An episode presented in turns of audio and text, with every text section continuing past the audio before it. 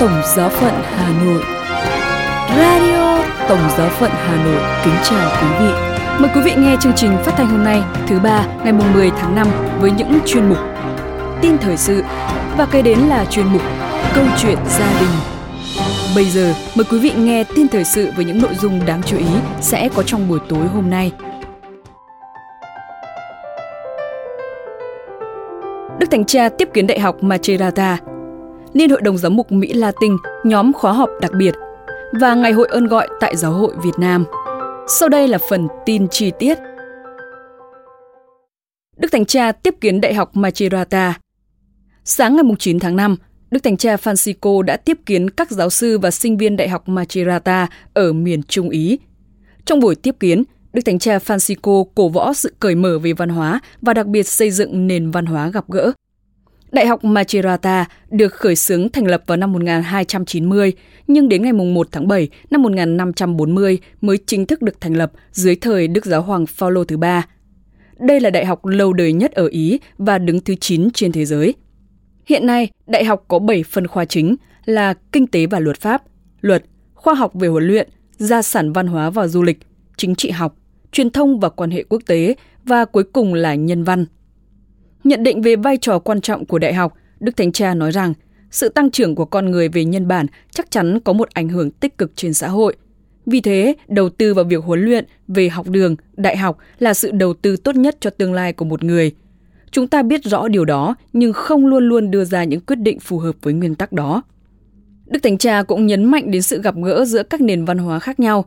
Ngài nói rằng đặt các giáo sư và sinh viên thuộc các xuất xứ khác nhau chung với nhau, đó vẫn chưa đủ, còn cần phải làm cho một nền văn hóa gặp gỡ được chín mùi. Và chắc chắn đại học là một nơi ưu tiên để thực hiện điều đó.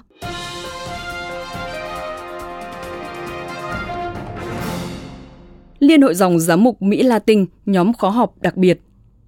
Từ ngày 12 đến ngày 14 tháng 7 tới đây, tại trụ sở mới của tổ chức CELAM ở phía bắc thủ đô Bogota của Colombia, Liên hội đồng Giám mục Mỹ Châu Latin gọi tắt là CELAM sẽ nhóm họp khóa đặc biệt với mục đích lượng định, đi sâu vào và bàn về hành trình mục vụ của giáo hội tại châu Mỹ Latin và quần đảo Caribe. Theo Đức Tổng Giám mục Capresos Vidate, Chủ tịch tổ chức CELAM cho biết, tham dự khóa họp đặc biệt này sẽ có các vị chủ tịch cùng với đại biểu của 22 hội đồng giám mục Mỹ Latin.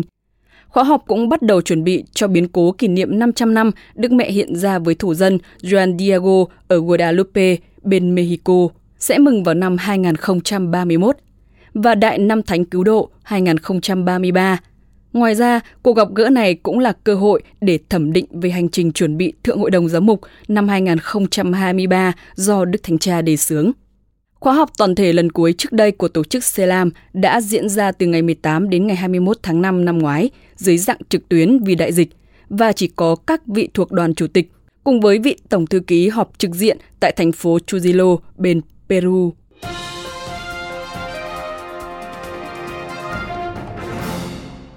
Ngày hội ơn gọi tại Giáo hội Việt Nam. Hòa chung tâm tình với Giáo hội Hoàn Vũ trong ngày đặc biệt cầu nguyện cho ơn Thiên Triệu, các giáo hội địa phương tại Việt Nam đã tổ chức ngày hội ơn gọi cho các bạn trẻ đang có ý hướng hiến dâng đời mình trong ơn gọi thánh hiến.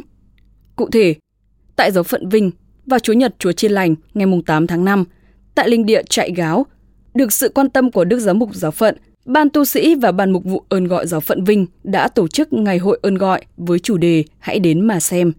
Ngày hội có sự hiện diện của Đức Cha An Phong, Giám mục giáo phận, Quý Cha Tòa Giám mục, Đại chủng viện Thánh Francisco Xavier, Tiền chủng viện xã Đoài, Quý Bề Trên, Quý Thầy chủng sinh và nam nữ tu sĩ thuộc 37 hội dòng, hiệp hội, tu đoàn đang hiện diện và phục vụ tại giáo phận Vinh, cũng như các dòng từ Sài Gòn về tham dự và gần 3.000 bạn trẻ đến từ 70 giáo xứ trong giáo phận.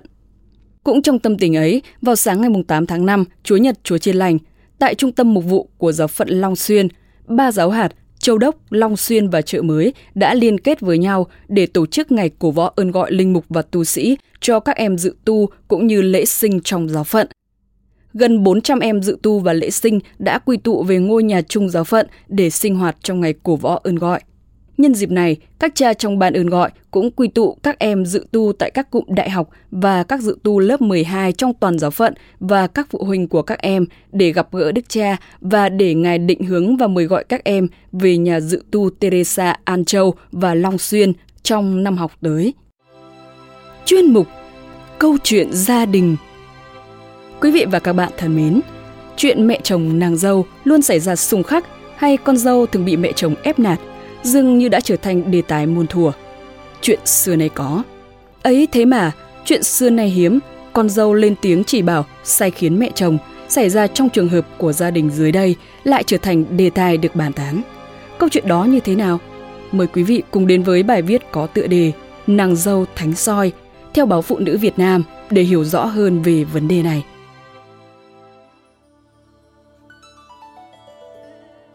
Bố mẹ tôi thì nổi tiếng là người khó tính. Thế nên khi em trai lấy vợ, tôi chỉ lo rằng nàng dâu về nhà tôi sẽ khó sống với bố mẹ tôi. Ấy vậy mà mọi chuyện lại không như tôi nghĩ. Ngày em trai dẫn người yêu về ra mắt, cả tôi lẫn mẹ tôi đều khá ưng ý vì em tính cẩn thận, khiến tôi cảm thấy rất hợp với mẹ tôi. Tuy nhiên, em trai kết hôn chưa được bao lâu thì mẹ tôi bắt đầu có chút bực bội với con dâu. Mẹ tôi là mẹ chồng mà không hề soi mói con dâu. Trái lại, con dâu mới là người lên tiếng chỉ bảo mẹ tôi phải làm thế này, thế kia mới đúng. Do cả em trai lẫn em dâu tôi đều đi làm nên mẹ tôi ở nhà phụ giúp việc nấu nướng, dọn dẹp. Lúc thì em dâu khuyên mẹ không đi chợ nhiều, tốt nhất là một tuần chỉ đi 2 lần, mua thức ăn tích trữ trong tủ lạnh, khi nào ăn hết mới đi tiếp để hạn chế ra ngoài, phòng tránh dịch bệnh. Mẹ cứ đi ra ngoài nhiều, chẳng may nhiễm Covid là lây cho cả nhà đấy. Lời em dâu cảnh báo khiến mẹ tôi nào dám không nghe. Xong rồi, nàng ấy phê bình mẹ tôi toàn giã đông thực phẩm sai cách. Cứ ngâm thực phẩm trong nước, vừa dễ nhiễm vi khuẩn, vừa bị nhạt thực phẩm. Nên tốt nhất là giã đông bằng lò vi sóng. Khi ngồi ăn cơm, em dâu lại bảo mẹ tôi đừng gắp thức ăn cho người khác vì làm vậy rất mất vệ sinh. Đã thế, cơm mẹ tôi nấu, hôm thì bị chê là quá khô, hôm thì lại bảo là bánh đúc. Canh bị cho là mặn, không tốt cho sức khỏe. Có lẽ vì không yên tâm để mẹ tôi chăm cháu, nên sau khi sinh con, em dâu tôi quyết định nghỉ việc ở nhà chăm con. Cho đến lúc bé đi trẻ thì mới quay trở lại công việc. Ở nhà, cô ấy không khiến mẹ tôi làm hộ bất cứ việc gì, từ việc cho bé ăn đến việc tắm, thay tã bỉm, vệ sinh cho bé. Việc ấy khiến mẹ tôi buồn lắm. Có mỗi một cháu nội mà mẹ lại không được chăm sóc. Thử hỏi có con dâu nhà nào như nhà này không? Mẹ chiều như chiều vong mà vẫn làm mình làm mẩy. Mẹ tôi phàn nàn một cách ấm ức. Có lần thằng bé chỉ vào quả xoài, ý muốn ăn xoài. Mẹ tôi liền chạy nhanh đi lấy dao, gọt quả cho cháu. Vậy mà em dâu không hài lòng, bế phát thằng bé lên phòng, không cho ăn uống gì cả. Mẹ cứ chiều cháu vậy nó hư đấy. Sắp đến giờ ăn cơm rồi, giờ còn ăn hoa quả gì nữa? Em dâu tôi phản ứng ngay tức thì. Đúng là tôi có quan sát thì thấy em dâu tôi không muốn để cháu nội gần ông bà thật. Hằng ngày cứ 2 mẹ con chơi và chăm sóc nhau ở tầng 2, nơi căn phòng của em. Chẳng mấy khi em đưa cháu xuống tầng 1 chơi với ông bà nội. Ông nội nhiều khi muốn bế cháu nhưng cũng lại ngại ngần con dâu. Tôi cứ suy nghĩ mãi rằng có nên góp ý với em không.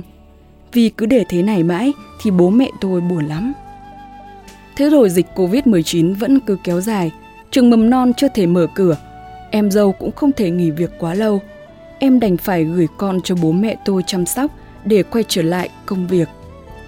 Ngày nào trước khi đi ra khỏi nhà, em dâu cũng dặn mẹ tôi rất kỹ càng. 9:30 sáng là giờ ăn hoa quả của cu tí, chiều phải cho uống sữa trước 16 giờ, đến bữa cơm phải cho cu tí ăn rau trước rồi mới ăn thịt, nếu không cu tí sẽ chỉ ăn thịt mà không ăn rau. Thôi thì em dâu khoa học và cẩn thận quá, mẹ tôi cũng chỉ biết rằm rắp nghe theo, chứ nào có dám làm trái ý. Không làm như nó hướng dẫn thì nó không cho chăm sóc cháu ấy. Mẹ tôi phân trần. Đấy, cứ tưởng bố mẹ tôi khó tính lắm, sẽ soi con dâu lắm cơ.